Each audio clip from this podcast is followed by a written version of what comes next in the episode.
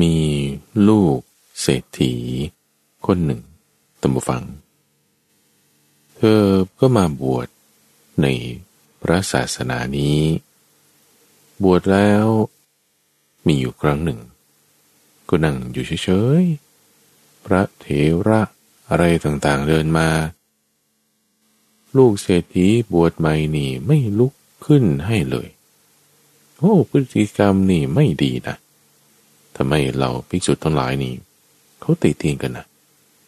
อ้าทำไมท่านถึงมีนิสัยอย่างนั้นล่ะ ยินดีต้อนรับสู่สถานีวิทยุ กระจายเสียงแห่งประเทศไทย ด้วยรายการธรรมรับอรุณ มาพบกับตัมบูฟังเป็นประจำทุกวัน และในทุกวันศุกร์นั้นเป็นช่วงกองนิทานพรรณนา เป็นช่วงเวลาที่ข้าพเจ้าจะนำนิทานชาดกที่พระพุทธเจ้าท่านได้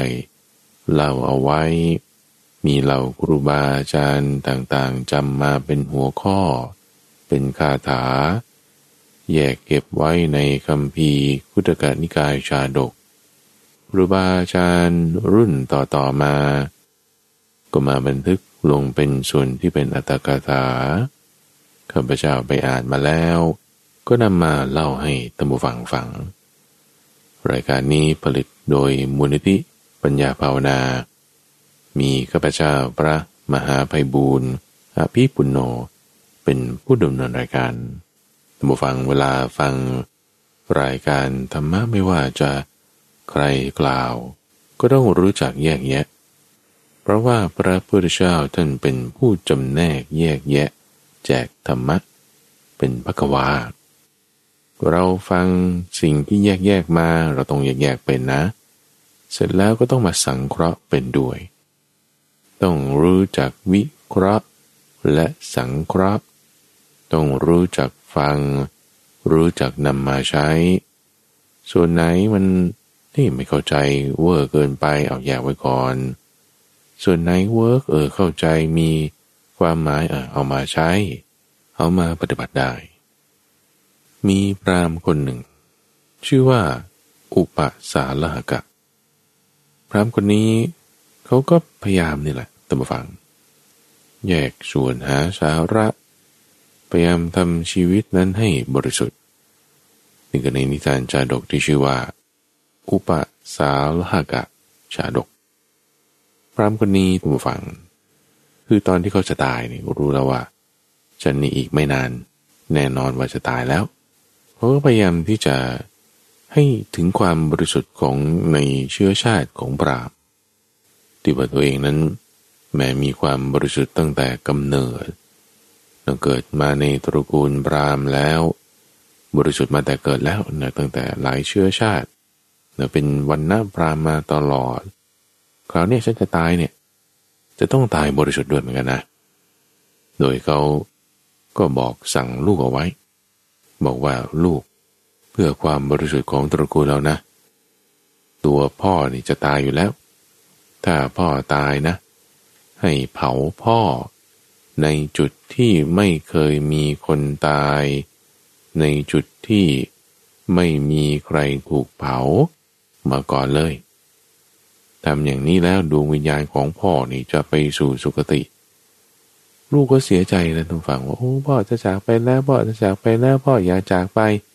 ครับครับผมจะทำตามคำสั่งของพ่อ คือก็ทำใจด้วย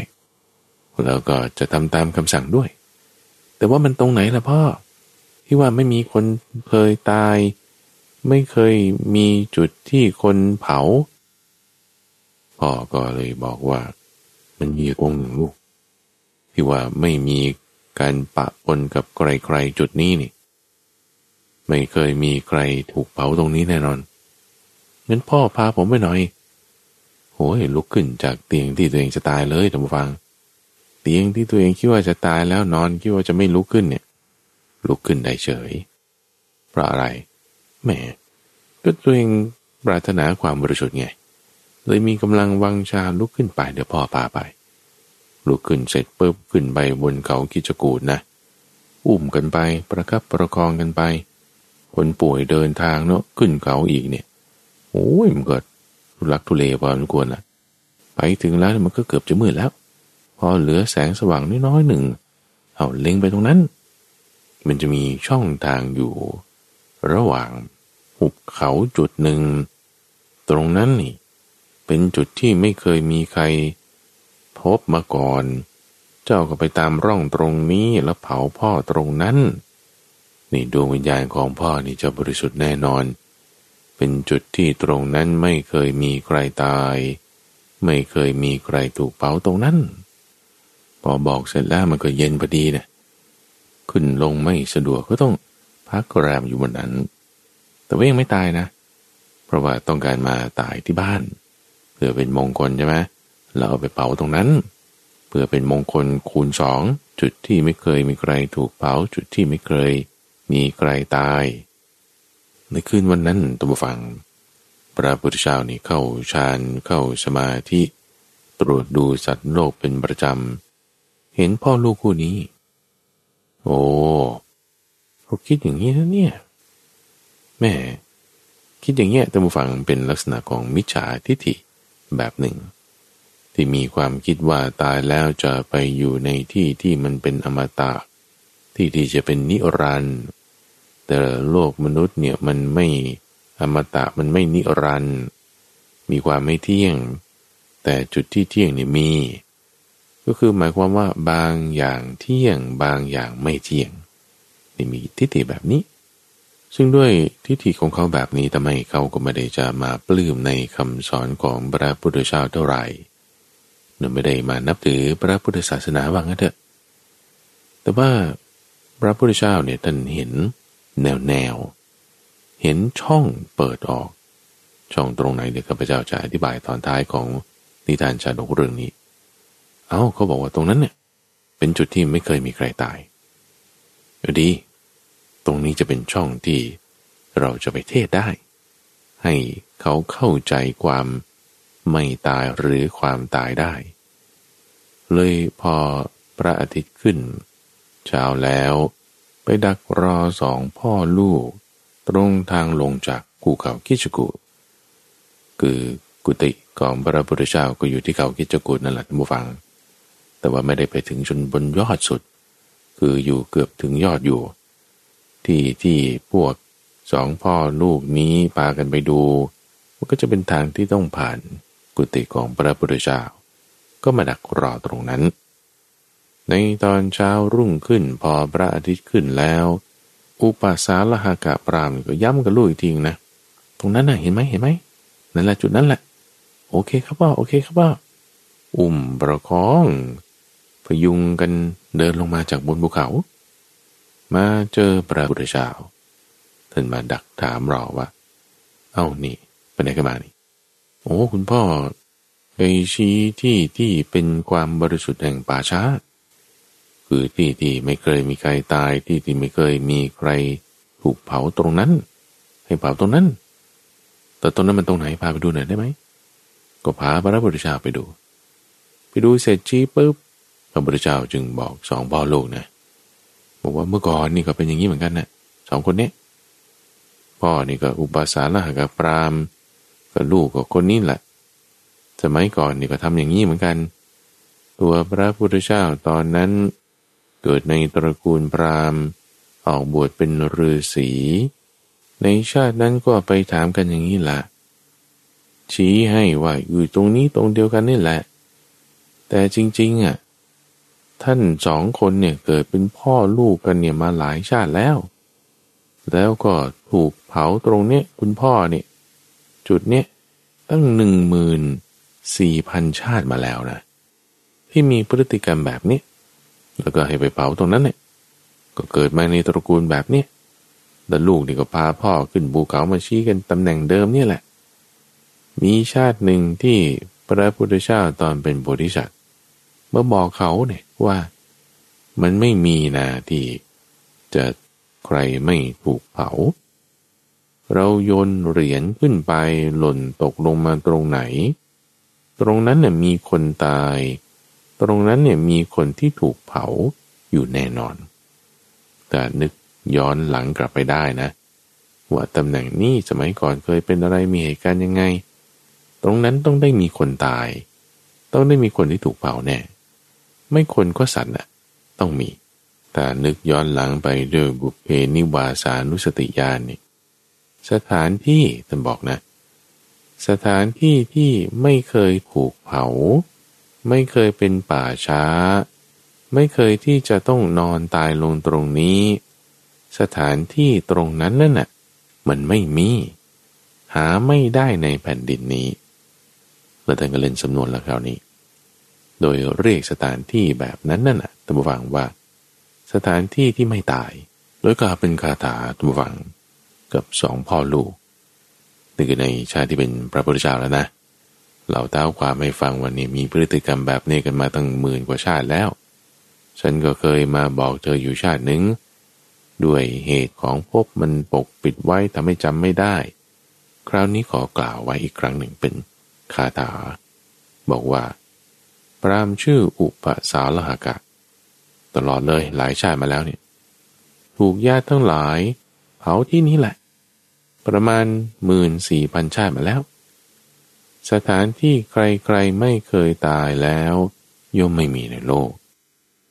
แล้วกล่าวต่อไว้ดังนี้ว่า สัจจะธรรมะ อหิงสา สัญญมะ และธรรมะ มีอยู่ในบุคคลใด ปรริยะทั้งหลาย ย่อมคบหาบุคคลนั้น คุณชาตินี้แหละชื่อว่า ไม่ตายในโลก พอสองพ่อลูกได้ฟังคาถานี้นะตั้ฟังนะบรรลุโสดาบันบนเลย เออ ดีไหมเอาทำไมบรรลุได้ แค่ด้วยการฟังคาถาสองบาทนี้เท่านั้นพระประธานเล่นคำตรงนี้ไงตัวฟัง สถานที่ที่ไม่เคยตาย หมายถึงที่ไม่มีคนตายตรงนั้นเนี่ย มันไม่มี แต่สิ่งที่จะทำให้เราไม่ตายคือเป็นอมตะไง ใช้คำว่าอมาตะเหมือนกันอมาตะของสถานที่ไม่มีนะ แต่สิ่งที่จะให้เป็นอมตะได้คือ สัจจะธรรมะหิงสาสัญญมะและธรรมะนี่จะทำให้ถึงความไม่ตายคือเป็นอมตะ พรามอุปสาละหากะแล้วก็ลูกเนี่ยนะก็คือเป็นพรามเนี่ยเขาก็ต้องท่องมนรู้จักมนรู้จักคาถาเข้าใจคำกรอนต่างๆนี่ โอ้ยเห็นความสวยงามของบทกลอนนี้เนว่าโอ้อมตะ สถานที่ไม่มี อมตะ คุณธรรม จิตใจมี คิดว่าตรงนี้ไม่เคยมีใครตายแต่ว่าตัวเองเจ้าของนี่แล้ว ตายอยู่ตรงนั้นเนี่ยตั้งหมื่นสี่พันกว่าชาติแล้ว จะว่าบริสุทธิ์ไม่ใช่แล้วไม่ใช่ก่อนๆมาตายตรงนี้ มันก็ไม่บริสุทธิ์แล้ว เข้าใจเลยทันทีตั้งฟัง ที่ที่ไม่เป็นป่าช้ามาก่อนนี่ ไม่ใช่เป็นสุสานมาก่อนนี่ ไม่ใช่เป็นที่ที่ไม่มีใครตายมาก่อนเนี่ย มันไม่มีนะ คือบางคนจะแบบว่า โอ้ยที่บ้านฉันนี่ เคยเป็นป่าช้ามาก่อน เคยเป็นสุสานมาก่อนมันทุกที่นั่นแหละคุณผู้ฟังก็จะบอกว่าที่นี่โอ้ผีดุสงสัยเคยเป็นป่าช้ามาก่อนเฮี้ยนมาก ๆ เลย อย่าไปกังวลใจเลย เพราะว่าที่ที่มันไม่เคยเป็นป่าช้านะมันไม่มี ทุกที่นะมันมีคนตายหมดอะแน่นอนเลยนะอันนี้ ประเด็นที่สำคัญต่างหากก็คือว่าอ้าวแล้วถ้างี้ทำไงจะไม่ตายอะที่ที่ไม่ตายเวลาเราเรียกใช้เป็นภาษาบาลีแล้วมันก็เป็นอมตะเหมือนกันไงพระพุทธเจ้าใช้ลักษณะคำคำกวมตรงนี้ เพื่อเห็นความเชื่อมโยงของภาษา แล้วให้พรามนั้น เข้าใจได้อย่างถูกต้องขึ้นมา ว่าความบริสุทธิ์มันไม่ได้อยู่กับสถานที่นะ แต่ความบริสุทธิ์ของความตาย มันอยู่ที่คุณธรรมห้าอย่างเหล่านี้ สัจจะหมายถึงความจริงธรรมะหมายถึงเหตุผล อหิงสาคือความไม่เบียดเบียน สัญญมะคือความข่มบังคับใจ หมายถึงการสำรวมด้วยศีล และธรรมะคือการสำรวมระวัง หมายถึงการฝึกอินทรีย์ ทั้งห้าประการนี้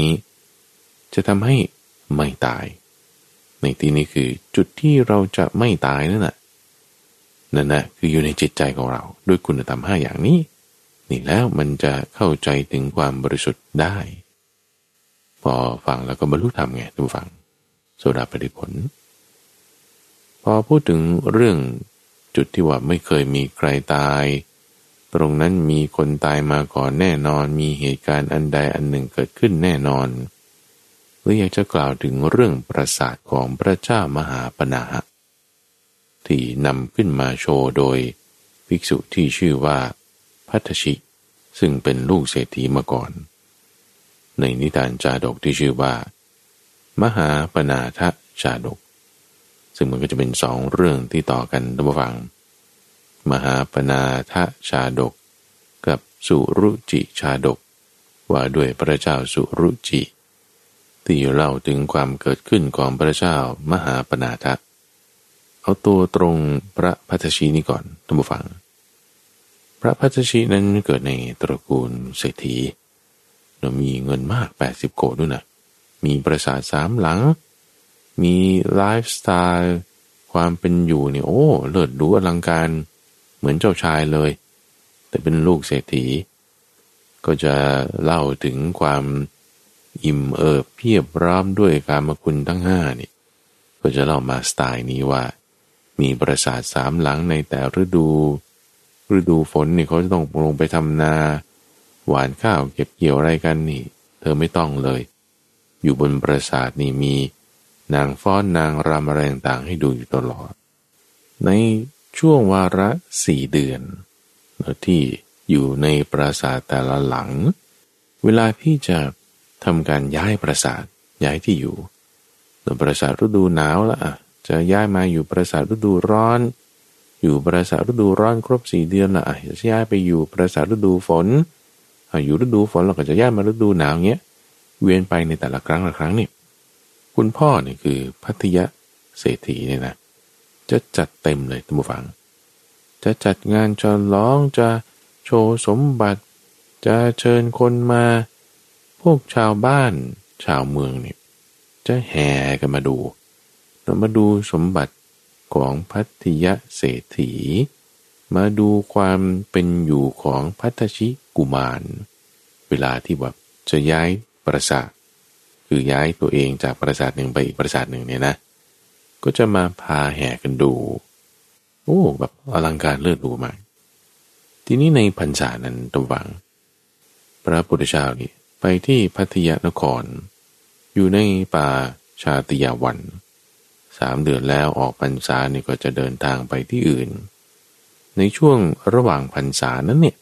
ก็รอคอยความแก่กล้าแห่งยานของพัทชิกุมารด้วย เพราะว่าในช่วงตลอด สี่เดือนที่เธออยู่บนปราสาทฤดูฝนไม่ลงจากปราสาทนี่มันมีเหตุการณ์คล้ายๆกัน ที่เคยเกิดขึ้นกับกลายทุกฟังลองเดาดูยะสากุลบุตรแล้วก็แม้แต่ตัวพระองค์เอง ตัวพระพุทธเจ้าเอง อยู่บนปราสาทฤดูฝนตลอดสี่เดือนเนี่ยโอ้โห ทั้งกินทั้งดื่มทั้งไรเล่นเต็มที่ใช่ไหมล่ะ ทั้งนางฟ้อนนางรำอะไรต่างๆนี่ มีวาระหนึ่ง หลับไปก่อน ตัวเองหลับตั้งแต่หัววัน คนอื่นก็ยังกินยังเล่นอะไรกันอยู่ ตื่นขึ้นมากลางดึกนี่ เห็นสภาพอย่างกับป่าช้าผีดิบ เอ้า อยู่บน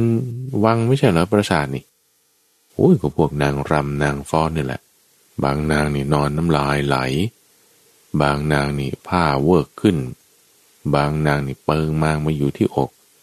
บางนางนี่นอนกรนซอดซอดเลย บางนางนี่ก็กัดฟันดังกรอดกรอดปรากฏกับพระพุทธเจ้าเอง ตอนยังเป็นโพธิสัตว์ปรากฏแก่ยศกุลบุตร ตอนที่ยังไม่ได้บวชเป็นดังป่าช้าผีดิบ แบบความเบื่อหน่ายเกิดขึ้นเต็มที่พระพุทธเจ้าโดยความมีญาณแก่กล้าก็ออกบวชเองใช่ไหม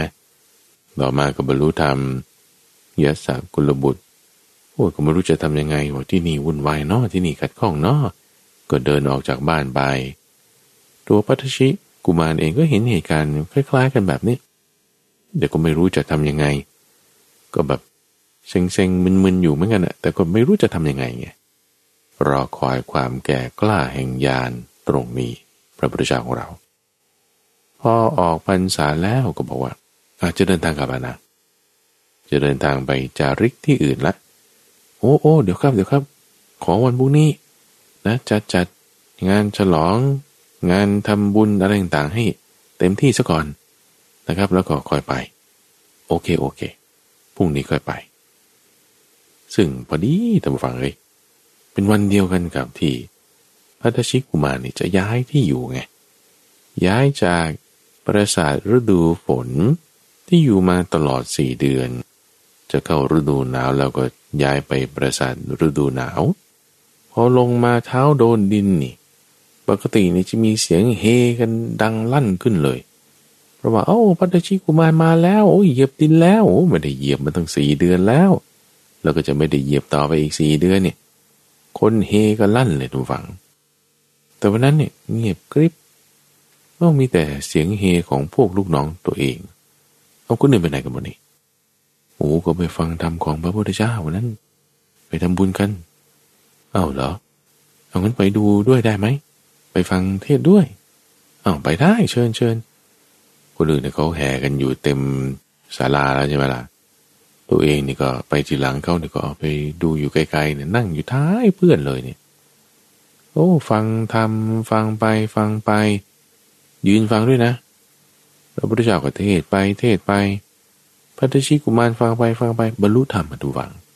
แล้วไม่ใช่บรรลุน้อยๆด้วยนะ บรรลุอรหัตผลนะบรรลุขั้นสูงสุดเลยพอบรรลุขั้นสูงสุดเสร็จปุ๊บเอ้า เทศจบใช่ปะ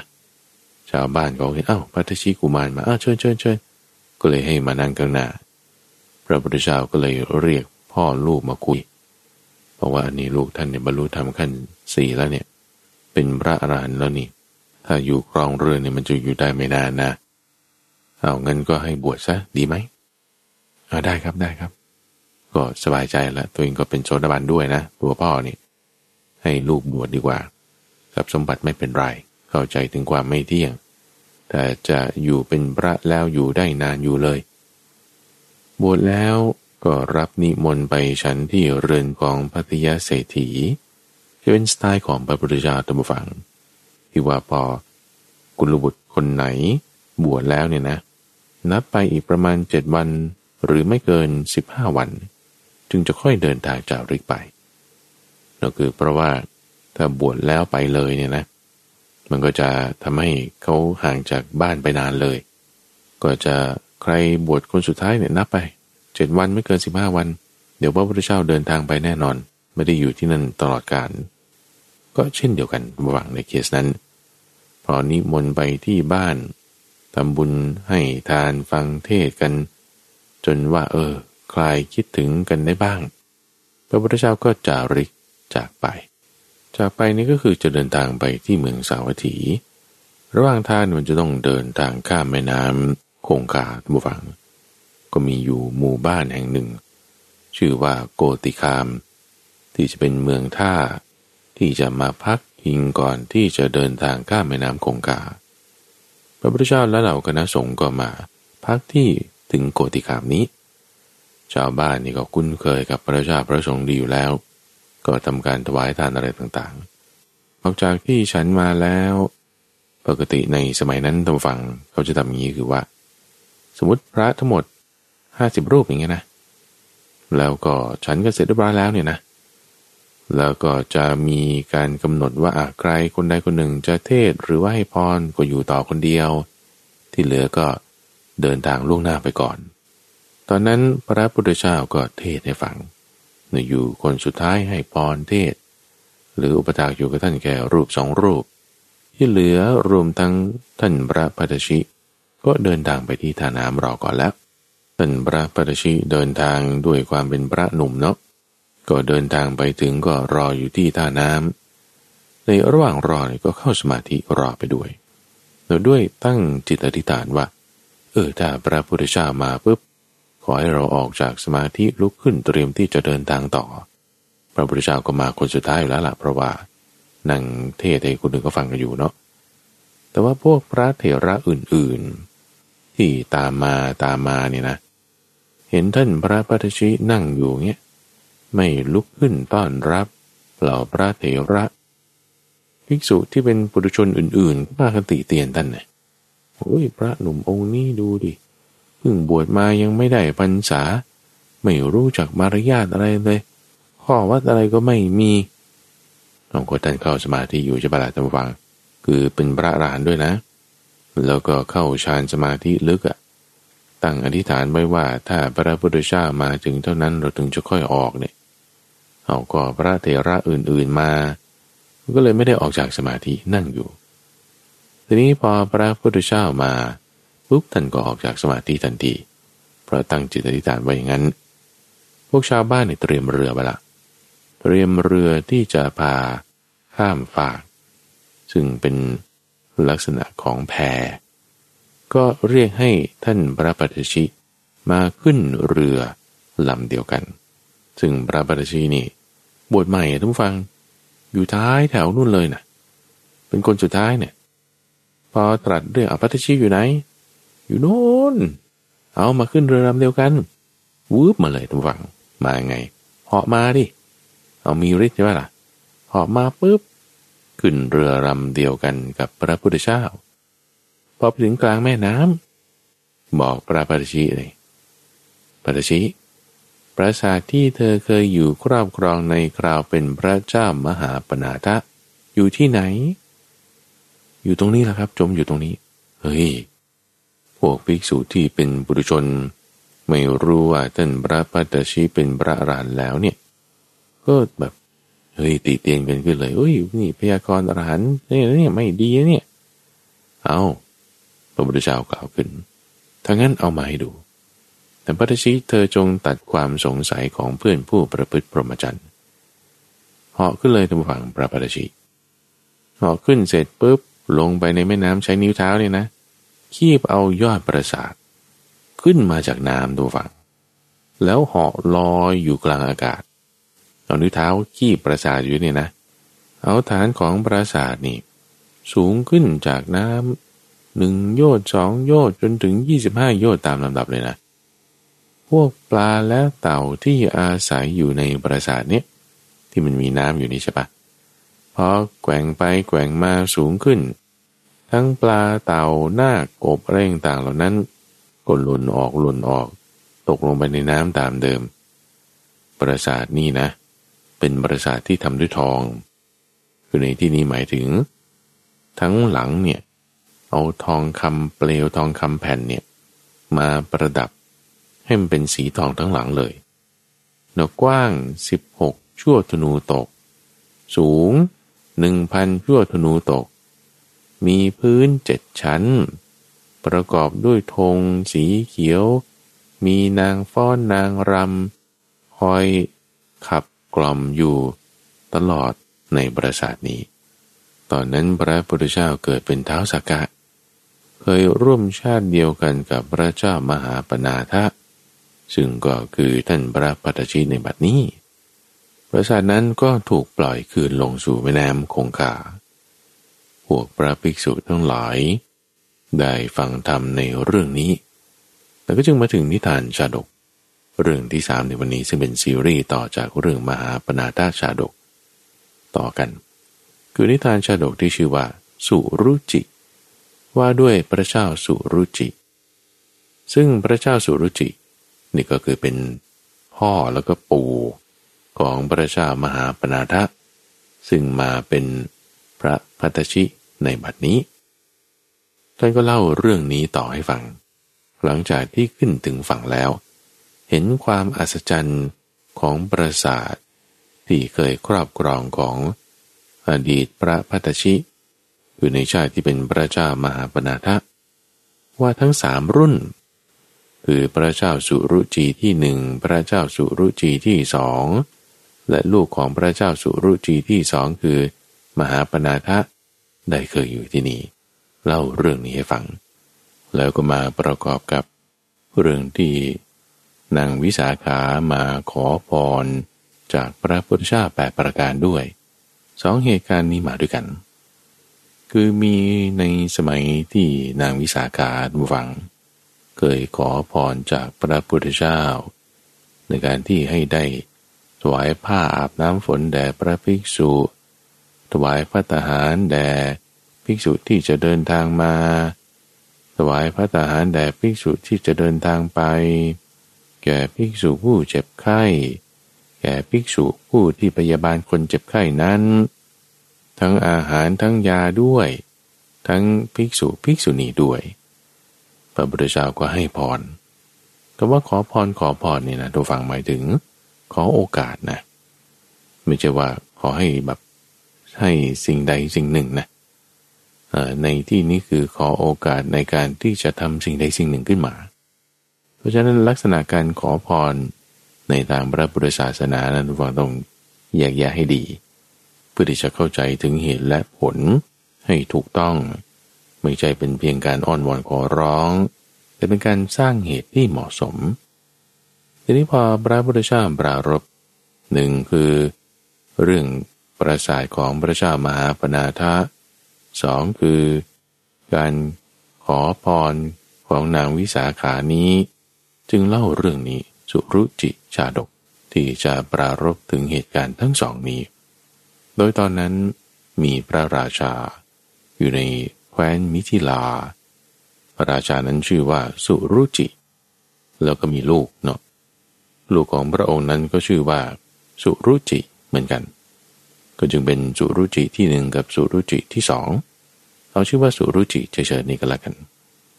พระเจ้าสุรุจีนี้พออายุได้เข้าสู่วัยรุ่นก็เดินทางไปเรียนวิชาที่เมืองตะกศิลา ไปเจอเพื่อนร่วมรุ่น ที่เป็นพระราชกุมารของพระเจ้าปรมทัตเหมือนกัน ทั้งสองนั้นพอเรียนหนังสือด้วยกันก็มีความสนิทสนมกัน ก่อนที่จะเดินทางกลับ เวลาเรียนจบก็มาทำสัญญากันเอาไว้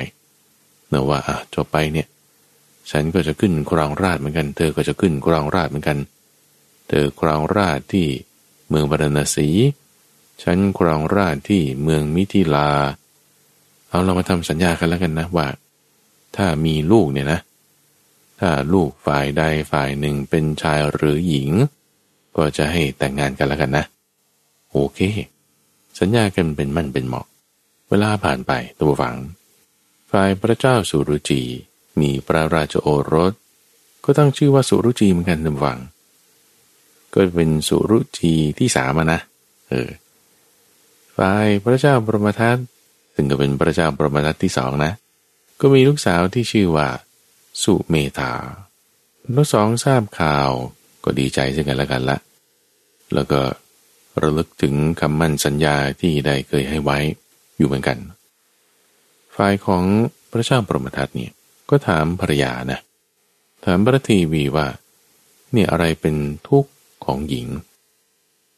พระนางก็บอกว่า โอ้ ทุกข์ของหญิงนี่ก็คือว่า ความที่ต้องอยู่ร่วมกับหญิง ร่วมสามีกัน ก็คือว่าใช้สามีคนเดียวกันนะผู้หญิงอื่นๆเนี่ย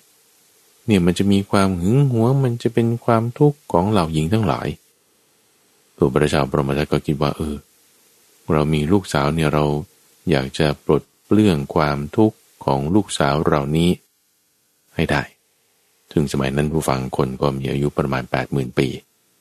แล้วก็มีอายุยืน ฝ่ายพระเจ้าสุรุจีที่สอง ก็ส่งสารไปละเพราะว่าอายุนี่ถึงกันเรียบร้อยที่จะแต่งงาน เอาขอลูกมาแต่งงานได้ไหม พระเจ้าพรหมทัตทราบเรื่องแล้วก็จึงสร้างเงื่อนไขนี้ทูฟังบอกว่า ได้เพราะเราเคยให้คำมั่นสัญญากันเอาไว้ แต่มีเงื่อนไขหนึ่งนะ ว่าต้องอยู่กินกับนางคนเดียวเท่านั้นนะจะมีหญิงอื่นเนี่ยไม่ได้นะอามาตบอกจะเป็นอย่างนั้นได้ไงโอ้พระราชาของพวกเราเนี่ย มีทรัพย์สมบัติมาก มีอาณาเขตถึงเจ็ดโยชน์แล้วยังครอบครองแผ่นดินไปอีกกว่าสามร้อยโยชน์แต่ละเมืองละเมืองเขาก็จะส่งหญิงมาเป็นมเหสีมเหสี ตั้งหมื่นกว่าคนนู่นน่ะหนูจะมาเหลือคนเดียวมันไม่ได้ถ้ามีเงื่อนไขอย่างนี้ก็ไม่เอาก็เลยมาแจ้งพระเจ้าสุรุจีที่สอง ส่วนสุรุจีกุมาร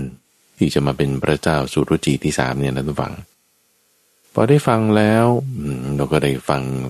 ถึงเกียรติศัพท์ในความงามของนาง คือพระนางสุเมธานี่นะ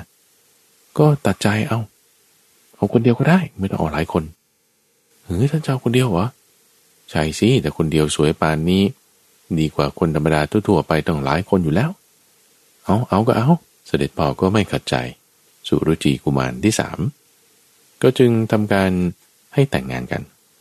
แต่งงานกันเสร็จเรียบร้อยทำฝั่งอยู่กันมาหมื่นปีนะคนสมัยนั้นอายุแปดหมื่นปีนะ อยู่กันมาหมื่นปี อยู่กันด้วยกันสองคนไม่มีหญิงอื่น ไม่มีชายอื่นเลยเนี่ย ไม่มีลูกกันนะ พวกชาวเมืองนี่ก็เริ่มเดือดร้อนละโอ้พระราชาเราทำไมไม่มีลูกสักทีก็ขอให้มีลูกกันได้ไหม ถ้าไม่มีลูกนี่ต้องหาหญิงอื่นมาแล้วนะ จะต้องหานางจากตระกูลนั้นตระกูลนี้ นี่แล้วมันผิดประเพณีพระปกติแล้วพระราชาเนี่ยต้องมีหญิงหนึ่งหมื่นหกพันนางเป็นอย่างต่ำเนี่ยพระองค์มามีหญิงคนเดียวเนี่ยเลยไม่มีลูกหมื่นหกพันคนยังไงก็ต้องมีลูกสักคนหนึ่งแล้วนะพระราชาปฏิเสธตั้งฟัง ไม่เอาเพราะเราให้คำมั่นสัญญาไว้แล้ว พระนางสุเมธาก็ได้ยินข่าวนี้ใช่ไหมเออใช่จริงๆ เราก็ไม่ได้มีลูกนะเนี่ยเออพระราชาก็ไม่เอาเว้ยเราไม่ต้องไปรอให้คนอื่นก็ไปหาให้เราเราหาให้เลย พระนางจึงจัดแจงมาเลยตั้งฟัง พระนางสุเมธาจัดแจงหญิงทั้งหมดสี่พันนางนู่นนะนะ จากวันนักษัตริย์หนึ่งพันนาง จากพวกขุนนางหนึ่งพันนาง จากพวกเศรษฐีหนึ่งพันนาง จากพวกนางฟ้อนอีกหนึ่งพันนาง รวมเป็นสี่พันนาง มาให้อยู่กับพระเจ้าสุรุจีที่สามเนี่ยนะ คือที่สองนี่ก็สละราชสมบัติแล้วใช่ไหมก็ให้ที่สามขึ้นกรองราชละแต่งงานกับพระนางสุเมธาไม่มีลูก พระนางสุเมธาเองจัดแจงหา ผู้หญิงสี่พันคนมาบำเรอ สามีของตน อยู่ร่วมกันหมื่นปีนะท่านฟัง ก็ไม่มีลูกเอ้สี่พันนางนี่คงจะไม่ work เอาหามาอีกสี่พันวาระที่สองวาระที่สามและวาระที่สี่ วาระละสี่พันคนสี่พันคน อยู่วาระละหนึ่งหมื่นปีหนึ่งหมื่นปี รวมทั้งหมดเนี่ยท่านฟัง เป็นหนึ่งหมื่นหกพันหนึ่งนาง คือตัวพระนางเองก็อีกหนึ่งคนใช่ไหมอยู่ร่วมกันห้าหมื่นปี อยู่กับตัวพระนางเองหนึ่งหมื่นปีใช่ไหมแล้วก็อยู่อีกสี่พันอีกหนึ่งหมื่นปีสี่วาระ รวมเป็นห้าหมื่นปีเนี่ย ไม่มีลูกเลยท่านผู้ฟัง ชาวเมืองนี่โอ้ เดือดร้อนกันมากกว่าเก่า ก็ไม่รู้ไปเดือดร้อนอะไรกับเรื่องของคนอื่นเนาะเอาก็คงจะด้วยความรักในพระราชา เอ๊ะทำยังไงทำยังไง เอางั้นเราก็บนบานกับเทวดาแล้วกันนะพวกออกมาเนี่ยก็จึงออกแผนว่าให้พระราชาเนี่ยบอกพวกมเหสีทั้งหลายเนี่ย ให้ตั้งจิตอธิษฐานอธิษฐานต่อเทวดาให้ประทานลูกให้น้อย พระราชาก็บอกเราไม่เหสีนะ ทั้งหนึ่งหมื่นหกพันนางบวกหนึ่งคือนางสุเมธานี้ด้วยแล้วแต่ละคนละคนเนี่ยก็ไปบ่นกันนะทุกฝัง คือปากันทำการอ้อนวอนขอร้องนางนี่ก็ใช้วิธีการบนแบบว่าทำท่าทางแบบต่างๆนะว่าจะเอาสิ่งนี้มาถวายคือแก้บนนะหรือบางทีก็ถวายก่อนเลย แล้วก็ทำข้อวัดแบบต่างๆเช่น ทำเป็นสุนัขหรือทาตัวด้วยสีนี้ คิดว่าเทวดาประเภทนี้จะชอบก็คือบูชาหรือทำข้อวัดแบบต่างๆ เช่น เอาไข่บ้างเอาน้ำแดงบ้าง เอาพวกนี้ไปบูชาเทวดาของตนของตน พระนางสุเมธาก็ทำเหมือนกันหวัง แต่คราวนี้เธอใช้ศีลในการบูชา เออ ไม่เหมือนคนอื่นนะคนอื่นเขาทำข้อปฏิบัติที่แบบแปลกๆเนี่ย แล้วก็ฮอนวอนขอร้องอมีการเส้นไหวอะไรต่างๆ แต่เธอนี่ใช้ศีลของเธอทำข้อวัดโดยการใช้ศีลนั่งอยู่ในตำหนักของตัวเองระลึกถึงศีล ตั้งจิตอธิษฐาน ด้วยเดชคุณแห่งศีลของพระนางสุเมธาตัมฟัง เทวดาคือเท้าสากาเทวราช ฟังคำอธิษฐานของเธอ โน่นี่เธอปรารถนาโอรสนะเนี่ยเอาได้ เดี๋ยวเราจะจัดให้เอ๊แต่จะทำยังไงใครจะมาเกิดในการของนาง ก็เลือกเฟ้นแหละต้องเอาเทวดาที่มีบุญอะไรต่างเห็นเทวดาที่ชื่อว่านลการเทพบุตรนราการนี้เหมาะสม เพราะว่าได้สร้างบุญไว้ โดยการที่ในอัตภาพก่อนนี่เป็นคนใจบุญ เป็นชาวสวนชาวไร่นั่นแหละ แล้วก็ไปเจอพระปัจเจกพุทธเจ้าองค์หนึ่ง ตัวเองนี่ก็ได้สร้างศาลาเราเป็นบรรณศาลาอยู่ที่ริมฝั่งแม่น้ำคงคา เอาไม้มะเดื่อมาทำเป็นเชิงฝา เอาไม้อ้อมาทำเป็นฝาทำประตูทำที่จงกรมอะไร นิมนต์ให้พระปัจเจกพุทธเจ้าจำพรรษาที่นั่น ตลอดสามเดือน ถวายจีวรอะไรต่างๆให้ด้วย แล้วก็ทำอยู่ทำนองนี้ถึงเจ็ดปีนะ อาปีนี้พระปัจเจกพุทธเจ้าองค์นี้มาอาศัยอยู่อีกปีหนึ่งก็อีกองค์หนึ่ง รวมถึงเจ็ดองค์นี่ ชาวสวนคนนี้เขาได้อุปถากอยู่ คือเป็นคู่พ่อลูกกันแล้วพอตายจากชาตินั้นแล้วก็มาเกิดในภพดาวดึง แล้วก็สร้างบุญสร้างกุศลอะไรต่างๆ อยู่ตลอด อยู่ในเทวโลกชั้นนั้นเท้าสกาเนี่ยรู้เราโอ้ เทวดาองค์นี้นี่เป็นคนดีมาก เอาละเราจะ ให้ไปเกิดในคันของพระนางสุเมธาก็แล้วกันแล้วจึงไปหาเทพบุตรสององค์นั้นถึงที่บ้านนะบอกว่าอันนี้ท่านต้องไปเกิดในโลกมนุษย์นะ โอ้ยไม่ละไม่ละ เพราะว่าโลกมนุษย์เนี่ยมันโจกปรกนะนี่ผมอุตส่าห์ทำบุญทำทาน เนี่ยอุปถากพระเจ้าพระสงฆ์มาเพื่อที่จะมาเกิดในเทวโลกจะให้ไปเกิดเป็นมนุษย์อะไรอีกไม่เอาต่อรองกันนะผู้ฟังนะท่านต้องไปเกิด เพราะว่าท่านเสวยบุญเนี่ยบนสวรรค์ใช่ไหมบุญที่ต้องได้ผลในมนุษย์เนี่ยท่านยังไม่ได้เลย ต้องไปเสวยผลบุญที่ท่านเคยทำในโลกมนุษย์นั้นเนี่ยในโลกมนุษย์ด้วย ท่านเนี่ยจะได้เกิดเป็นพระราชานะ แล้วก็จะได้อยู่ในปราสาทแก้วนะ ประดับด้วยทองคำนะ สูง 25 โยชน์ยาว 9 โยชน์กว้าง 8 โยชน์แหม ท้าวสกัดเทวราชสั่งมาเนาะเอาด้วยเงื่อนไขต่าง ๆ เหล่านี้อ้าวไปก็ได้ไปก็ได้รับกรรมกันเรียบร้อยแล้วท้าวสกัดเทวราชตัวหวัง ก็จึงไปแจ้งข่าวกับพระนางสุเมธาตัวในคราวนั้นก็ไปในเป็นฤาษีไปในแปลงกายเป็นฤาษีเหาะไปเลย เดินจงกรมอยู่บนเบื้องบนของเหล่านางสนมทั้งหลายหนึ่งหมื่นหกพันนาง แต่บอกว่าเราจะให้ลูก นะใครปรารถนาโอรสนะ ว่ามาพวกนางนี่โอ้ฉันฉันฉันฉันแต่มีเงื่อนไขนะ จะให้เฉพาะแก่สตรีที่มีศีล มีศีลไหมมีศีลไหมโอ้ศีลเนาะไม่มีได้ยินว่า พระนางสุเมธาเธอใช้ศีลนะ ในการอ้อนขอร้องท่านดาบทท่านลองไปหา พระนางสุเมธาสิ ก็เลยไปอยู่ที่หน้าต่างดูฟังออกไปอยู่ที่หน้าต่าง ทราบความว่าเป็นฤาษีจะมาให้พรให้มีลูก โดยมีเงื่อนไขว่าต้องมีศีลนะ พระนางจึงอธิบายศีลของเธอ ให้เท้าสกัดเทวราชที่จำแรงกายเป็นฤาษีให้ฟังเนื่อว่าเธอนั้นเนี่ยไม่เคยคิดนอกใจพระราชาเลย แล้วก็ไม่เกียจคร้านทั้งในเวลากลางวันกลางคืนด้วย คือท่านบวังเราเข้าใจนิดหนึ่งว่า พระพุทธเจ้าไม่ได้อยู่ในสมัยนั้น จึงไม่มีรูปแบบการบัญญัติเรื่องศีลห้าที่ชัดเจน แต่ศีลก็เป็นข้อปฏิบัติที่เป็นสม่ำเสมอนะแล้วสม่ำเสมอของเธอเนี่ยทำยังไง เธอก็เลยเล่าเรื่องนี้ให้ฟังแต่ว่าเธอนั้นก็ไม่เกียจคร้าน คนขี้เกียจนี่ก็ผิดศีลนะ เออ มีส่วนอยู่นะกับพระเจ้าว่า ไม่เคยคิดนอกใจ ไม่มีความอิจฉาริษยา ในหญิงอื่น ๆ ที่ตั้งอีกหนึ่งหมื่นหกพันคนนั้น ทำการเลี้ยงดูคนที่ต้องเลี้ยงดูให้ทานกับสมณพราหมณ์และวันิพกเหล่าอื่นไม่ว่าเขาจะนับถือศาสนาอะไร แล้วทุกวันสิบสี่ค่ำสิบห้าค่ำนี่ก็ประพฤติพรหมจรรย์ด้วยนะไม่นอนบนที่นั่งที่นอนสูงใหญ่คือรักษาศีลแปดบางเถอะไอ้พวกนี้ก็ทำเป็นพิธีเฉยๆท่านฟัง แต่เพราะว่ารู้อยู่แล้วว่าเธอมีศีลอะจะให้ลูกขึ้นมา ลูกนี้จะเป็นอภิชาติบุตรเป็นว่า อให้พรแล้วก็แสดงตนว่าตัวเองนั้นเป็นเท้าสักกะ ยินดีในผู้มีศีลประพฤติกรยธรรม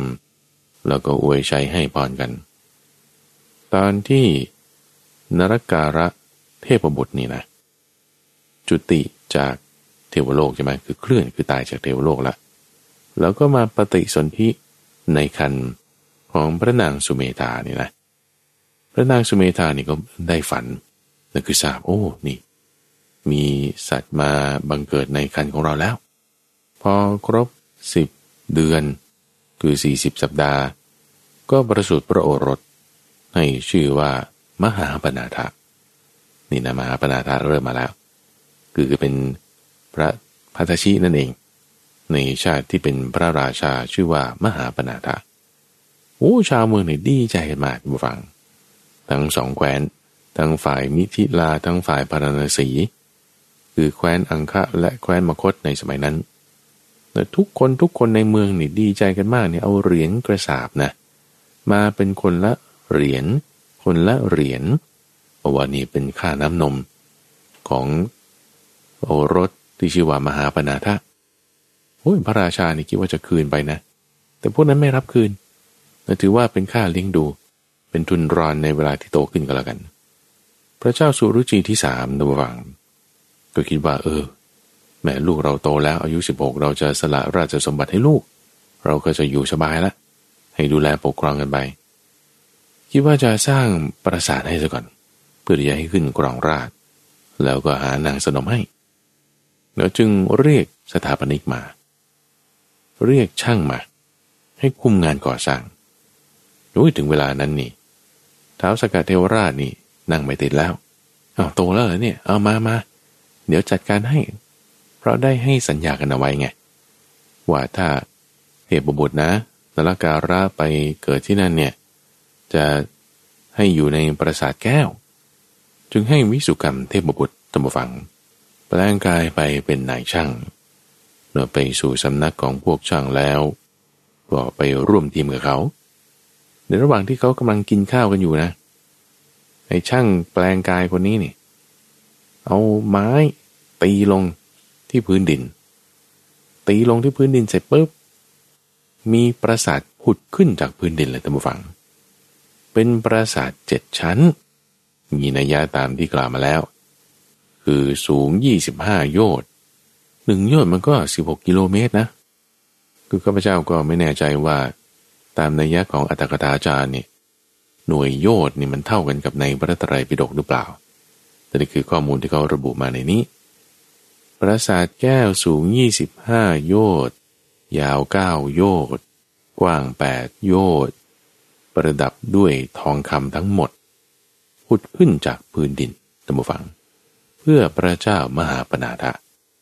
โอ้ยชาวเมืองชาวบ้านนี่ดีใจกันมาก โอ้ไม่เคยเห็นสิ่งแบบนี้ มันจะเป็นไปได้ยังไง เฉลิมฉลองกันอย่างอลังการเลย ทั้งงานมงคลฉลองปราสาท งานเสด็จขึ้นครองราช และงานแต่งงานไปพร้อมกันสามงานจัดเต็มเลยคราวนี้บุบัง จัดฉลองกันอยู่เนี่ยเจ็ดปีนี่นะเจ็ดปีฉลองกันในพระเจ้ามหาปนาธานี่ ก็มันก็ฉลองกันทุกวันเนี่ยช่วงนั้นเนี่ยไม่ได้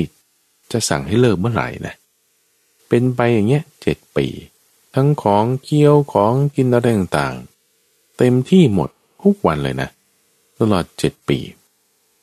ท่านพอลองคิดดูสมมติจัดงานฉลองกันทุกวันเจ็ดปีอะมันก็เบื่อป่ะใช่ป่ะเออ แล้วเมื่อไหร่จะเลิกอะ ก็ไม่รู้เหมือนกัน พระราชายังไม่สั่งให้เลิกไม่ได้กำหนดวันเลิกก็ไม่รู้เลิกเมื่อไหร่นี่ผ่านมาแล้วปีหนึ่งยังไม่เลิกสองปียังไม่เลิก จนเจ็ดปีแล้วก็ยังไม่เลิก จึงไปถาม เสด็จพ่อของพระเจ้ามหาปนาธานั่นคือ พระเจ้าสุรุจีที่สามนะ ว่าจะเลิกเมื่อไหร่ เออ ก็ไม่รู้ไว้ที่ดูสิว่าลูกเราเป็นไงสบายใจหรือยัง ก็นั่นสิท่าน เพราะว่าตั้งแต่ฉลองกันมาเจ็ดปีเนี่ยนะ ไม่เคยเห็นพระราชาคือพระเจ้ามหาปนาธาเนี่ย ยิ้มเลยนะ ไม่ต้องพูดถึงหัวเราะเนี่ย แม้ยิ้มท่านก็ไม่ยิ้มเลยนะ ใช่เด็กคนนี้ตั้งแต่เกิดมาไม่เห็นจะได้เคยยิ้มอะไรทั้งหน้าก็เฉยๆอยู่ตลอดเนี่ย เอางี้ เมื่อไรนี่นะ พระเจ้ามหาปนาธะยิ้มได้ หัวเราะได้นี่เอาเลิกกันแล้วกัน เอาตรงนั้นเป็นนิมิต ให้เลิกชาวเมืองนี่เอาละฉันจะอยากเลิกงานเต็มที่แล้วนี่ จึงเรียกประชุมนักฟ้อนนักรำอะไรต่างๆทั้งหมดเลยนะหกพันคนเนี่ย มาฟ้อนมารำมา แสดงอะไรที่มันอลังการต่างๆนี่แบ่งกลุ่มกันทำเป็นกะทำเป็นคิวทำเป็นการแสดงแบบต่างๆ ถึงเจ็ดส่วน ไม่แม้แต่จะยิ้มเลยทำฟัง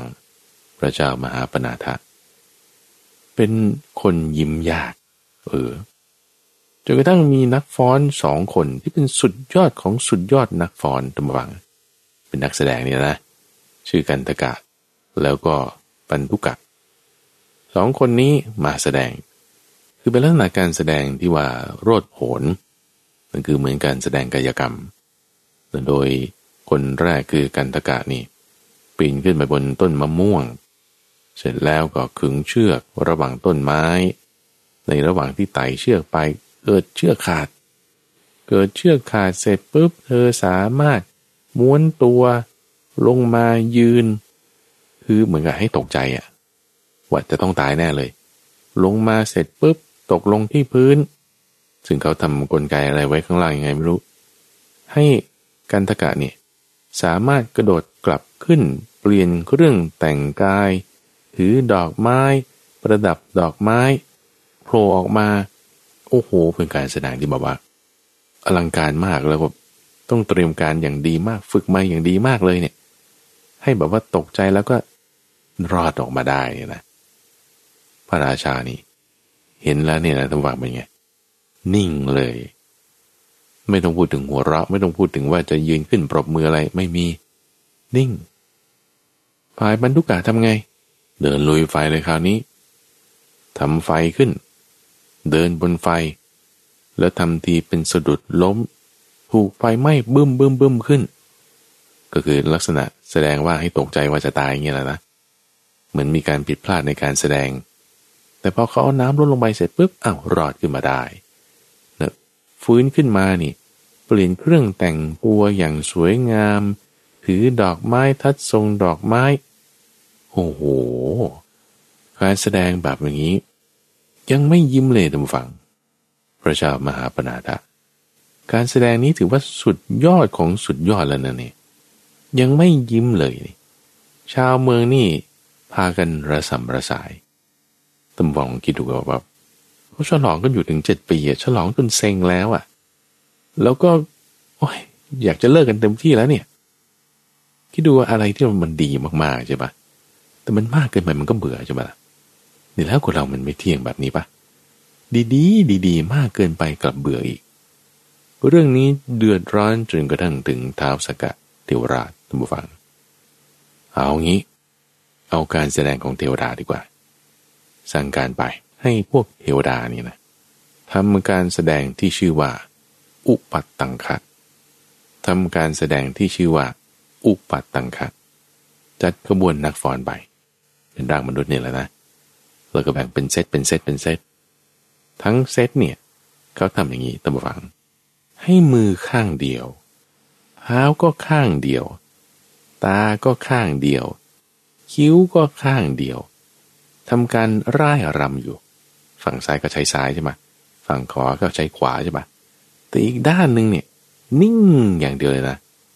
คิ้วไม่ขยับตาไม่ขยับมือไม่ขยับ ไม่รู้ทำไปครึ่งหนึ่งขยับอีกครึ่งไม่ขยับของแต่ละคนละคนเนี่ยโอ้ยแต่มูฟังเลย เป็นการแสดงที่มันตลกมากนะค่อยคนอะไรคิ้วข้างเดียวขยับ อีกข้างหนึ่งไม่ขยับ ชาวเมืองเนี่ย หัวเราะกันสุดที่จะกลั้นไว้ได้เลยข้าพเจ้าเล่าเรื่องนี้ก็ต้องหยุดเทไปแอบหัวเราะก่อนนะนี่ ฝ่ายพระเจ้ามหาปนาทะนะ ยิ้มขึ้นหน่อยหนึ่ง ยิ้มขึ้นหน่อยหนึ่ง เพราะว่ามันขำไง ชาวเมืองนี่ กลิ้งเลยขำกลิ้งเลย สุดที่จะดำรงสติไว้ได้ คือสตินี่หลุดหมดเลยขำกลิ้งเกลือกบนท้องพระลานหลวงเลย สรุปว่างานมงคลนี้เลิกแล้ว จบแล้ว พระพุทธเจ้าเล่าเรื่องสุรุจิชาดกนี้และบอกว่า พระเจ้ามหาปนาทะในครั้งนั้นน่ะ คือมาเป็นพระพัทชิในบัดนี้ ส่วนพระนางสุเมธาเทวีที่มาขอลูก แล้วได้ลูกนั่นนะก็คือ แม่นางวิสาขาเท้าสุกรรมเทพบุตรที่มาสร้างปราสาทให้พระเจ้ามหาปนาทานั่นน่ะ คือ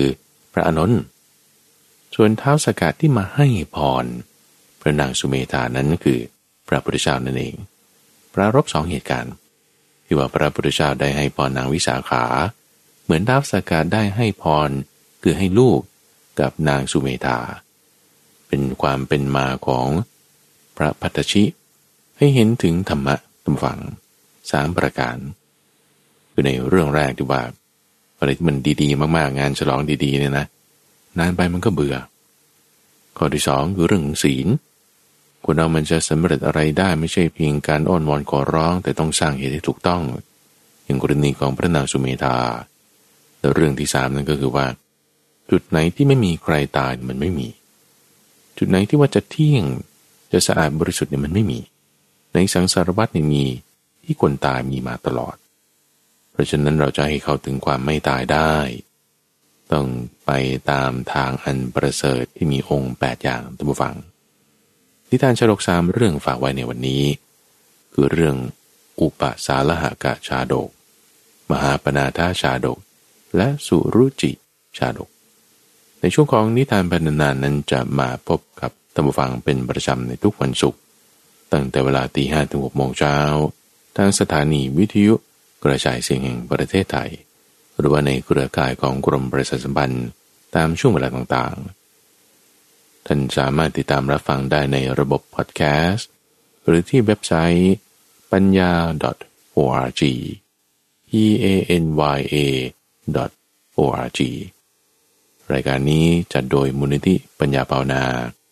ซึ่งมีข้าพเจ้าพระมหาไพบูรณ์อภีปุณโญเป็นผู้ดำเนินรายการ แล้วพบกันใหม่ในวันพรุ่งนี้ เจริญพร